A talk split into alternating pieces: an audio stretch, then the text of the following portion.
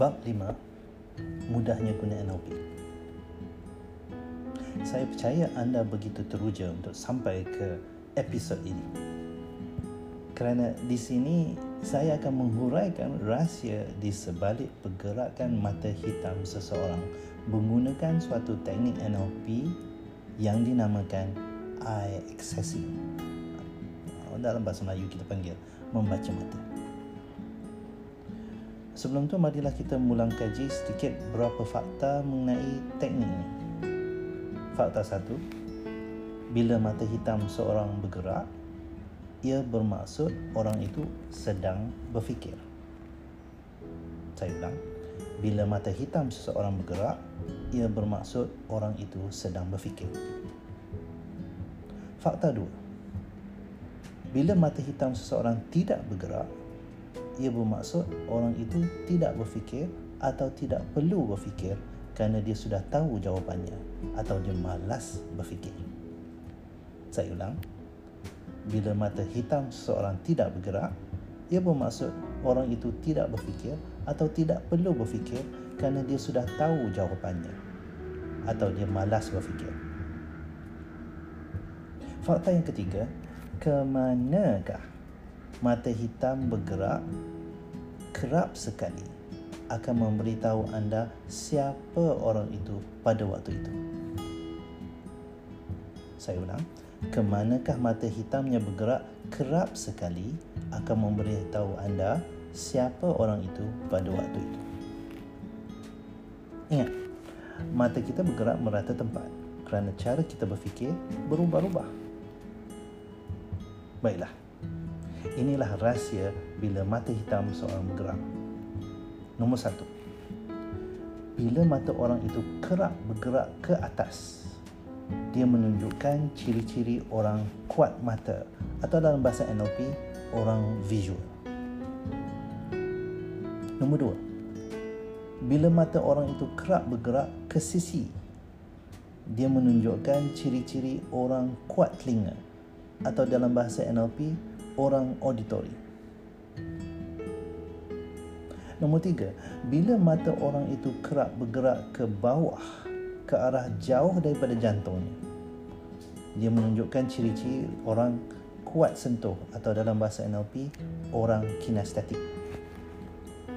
Dan terakhirnya, bila mata orang itu kerap bergerak ke bawah ke arah jantungnya, dia menunjukkan ciri-ciri orang kuat suara hati atau dalam bahasa NLP orang audio digital atau auditory digital atau AD.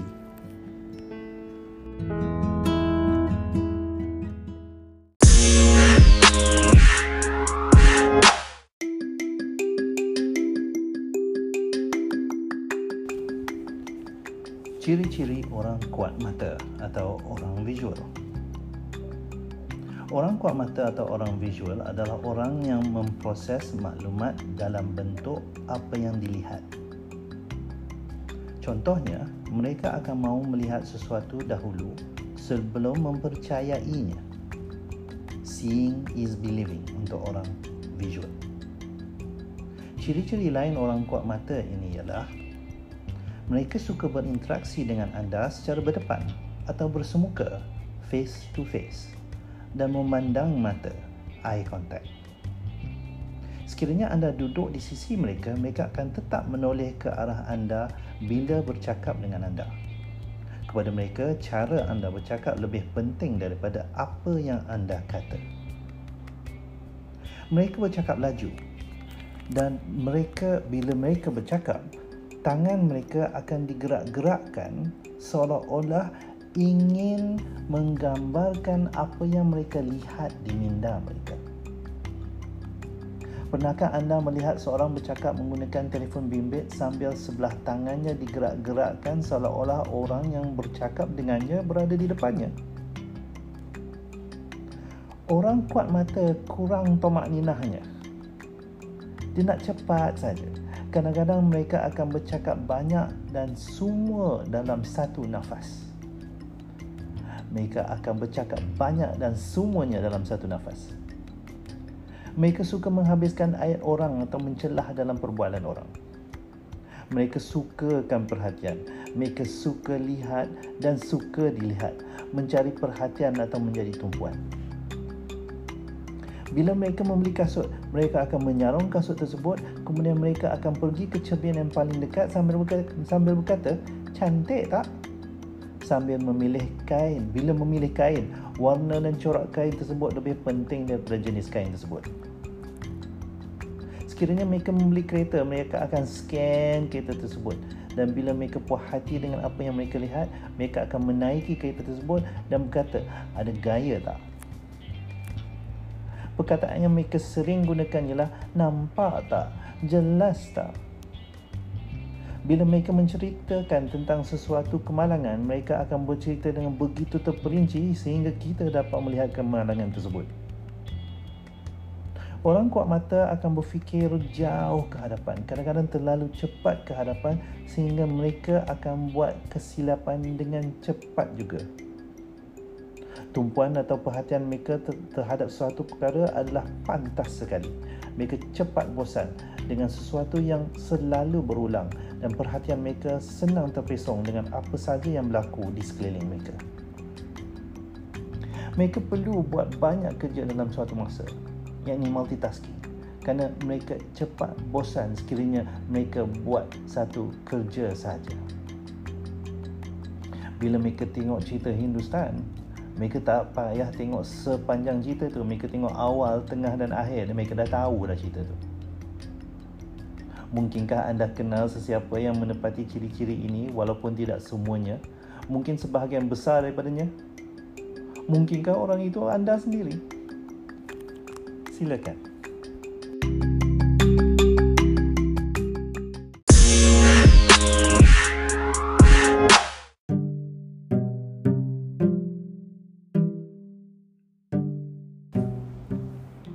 Ciri-ciri orang kuat telinga atau orang auditori.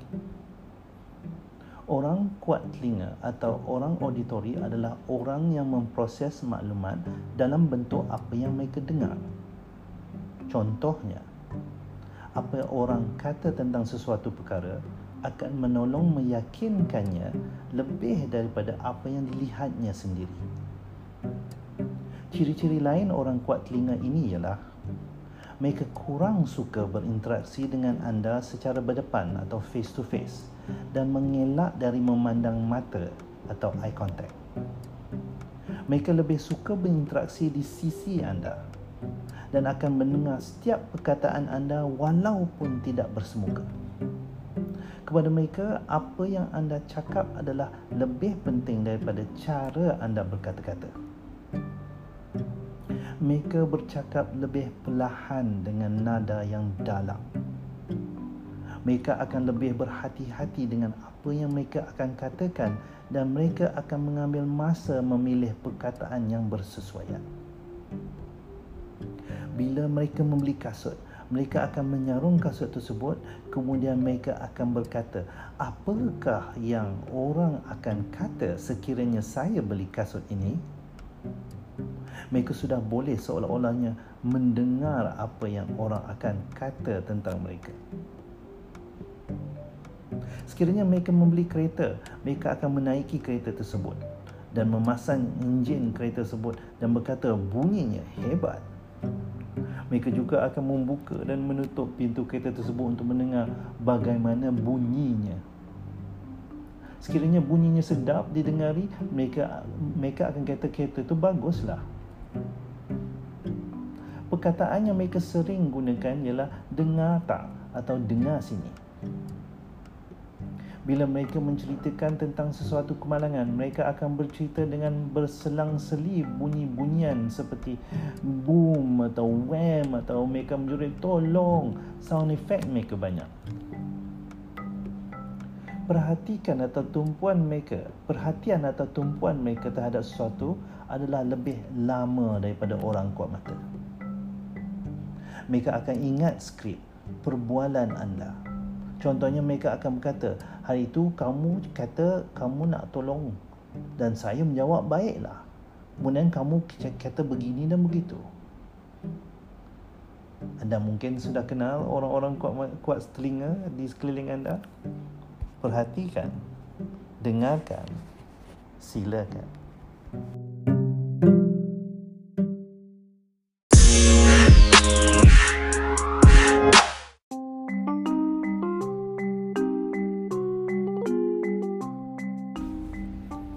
Ciri-ciri orang kuat sentuh atau orang kinestetik. Kita ulang kaji sikit. Orang kinestetik adalah orang matanya akan turun ke bawah dan beliau akan memandang ke bawah ke arah jauh daripada jantung. Sekali, beliau akan kalau kita menghadapnya, beliau akan memandang ke bawah ke arah jauh daripada jantung. Orang kuat sentuh atau orang kinestetik adalah orang yang memproses maklumat dalam bentuk sentuhan atau pergerakan. Contohnya, selagi mereka tidak dapat ber- merasa atau menyentuh sesuatu itu, mereka tidak boleh membuat keputusan dengan segera. Ciri-ciri lain orang kuat sentuh ini ialah bila mereka berinteraksi, mereka suka menyentuh anda seolah-olah bila menyentuh itu, komunikasi mereka dengan anda akan lebih berkesan. Mereka tidak boleh duduk diam. Mereka, mereka akan sentiasa bergerak. Mungkin memusing-musing pena menggunakan jari mereka atau menggerak-gerakkan kaki mereka di bawah meja. Mereka akan berasa rimas sekiranya mereka disuruh duduk diam. Bila mereka bergerak, mereka berfikir, sekiranya mereka tidak dibenarkan gerak, otak mereka tepuk. Bila mereka membeli kasut, mereka akan menyarung kasut tersebut dan kemudian mereka akan berjalan-jalan untuk mencuba keselesaan kasut tersebut. Sambil berkata, sedaplah kasut ni atau sempitlah. Keselesaan lebih penting daripada bagaimana mereka dilihat bila memakai kasut tersebut. Bila mem- mereka memilih kain contohnya. Jenis kain contoh contohnya rayon atau sutra lebih penting daripada warna atau corak kain tersebut sekiranya mereka membeli kereta mereka akan mengetuk-ngetuk kereta tersebut sambil berkata solid lah. Orang kuat sentuh adalah orang yang praktikal. Teori tidak masuk ke dalam kepala mereka. Mereka perlu buat dahulu baru mereka faham. Perhatian atau tumpuan mereka kepada suatu perkara pendek. Macam orang kuat mata. Mereka suka adanya langkah-langkah tata cara atau SOP iaitu standard operating procedures. Bila disuruh melakukan sesuatu. Anda tahu siapa-siapa di kalangan kawan-kawan tuan-tuan dan puan-puan saudara-saudari orang-orang kinestetik orang yang suka sentuh lagi suka menyentuh. Perhatikan silakan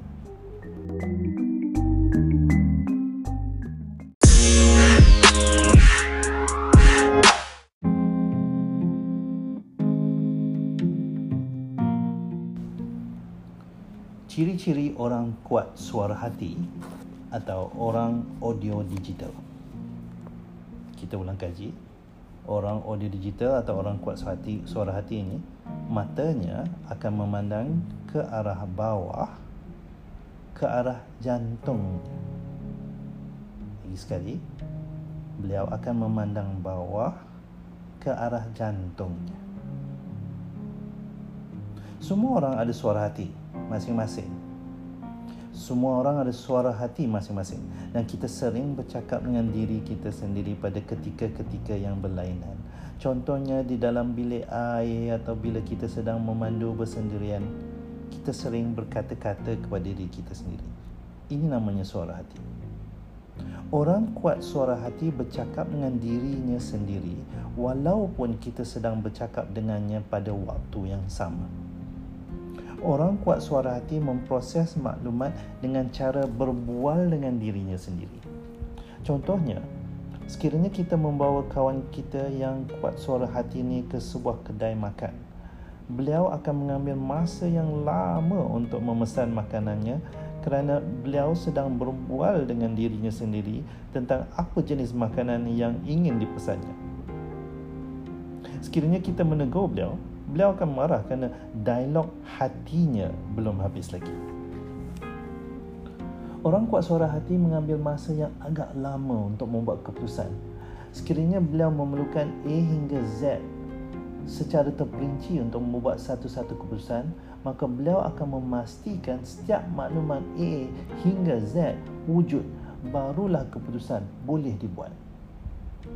Malah A hingga Z mereka mungkin begini. A, A1, A2, A3, A10, baru B. B, B1, B2, B3, B10, baru C. Berbeza pula dengan orang kuat mata tadi yang tidak memerlukan semua butiran yang terperinci yang menyebabkan beliau boleh membuat keputusan dengan pantas. Orang audio digital mengambil masa yang lama membuat keputusan. Orang kuat suara hati atau orang audio digital adalah orang yang berdikari dan hidup dalam dunianya sendiri. Walaupun walaupun mereka walaupun mereka pandai berkawan, mereka tidak perlukan kawan. Ciri-ciri ini merupakan sebab mereka sering dilupakan orang kerana kehadiran mereka tidak dirasai. Apa pentingnya kita mengetahui semua ini? Orang visual, orang auditori, orang kinestetik dan orang audio digital. Sekarang kita tahu macam mana untuk berkomunikasi dengan orang cara lebih efektif. Katakan seorang itu seorang kuat mata, kita akan bercakap dengannya secara berdepan atau face to face. Memperbanyakkan memandang mata atau eye contact. Bercakap laju, memperbanyakkan pergerakan tangan hand gestures bila bercakap dengan orang kuat telinga memandang mata kita berkurangan.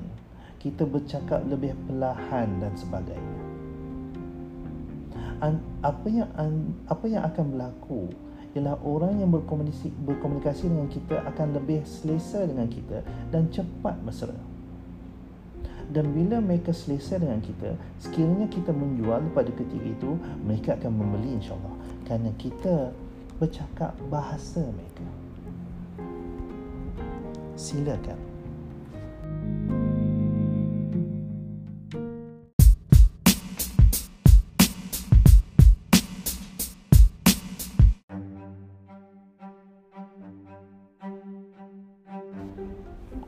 Plan tindakan anda di dalam episod ini. Saya pasti anda sudah sedia maklum bahawa NLP adalah satu bidang yang praktikal maka untuk menguasai bidang ini, anda perlu berlatih selalu. Berdasarkan apa yang kita telah belajar tentang NLP di episod ini, saya ingin pencadangkan tiga aktiviti supaya anda boleh mula menghidupkan kuasa NLP yang sudah sedia ada bersama anda. Nombor satu, berbual dengan orang dan berikan tumpuan khusus kepada kekerapan pergerakan mata hitam orang itu serta kelakuan orang itu Contohnya cara dipercakap dan perkataan apa yang digunakannya dalam perbualan tersebut. Se- aktiviti yang kedua. Sekiranya orang itu kuat mata, ikut cara dia bercakap dan perhatikan keakraban yang terjalin antara anda berdua. Ulangi aktiviti ini dengan orang kuat telinga dan seterusnya. Aktiviti yang ketiga, sekiranya orang itu kuat mata, bercakap dengannya seperti orang kuat telinga. Perasan dan perhatikan kualiti komunikasi anda dengannya turut berubah. Sehingga kita berjumpa lagi di episod seterusnya, insya-Allah. Selamat berlatih. Silakan.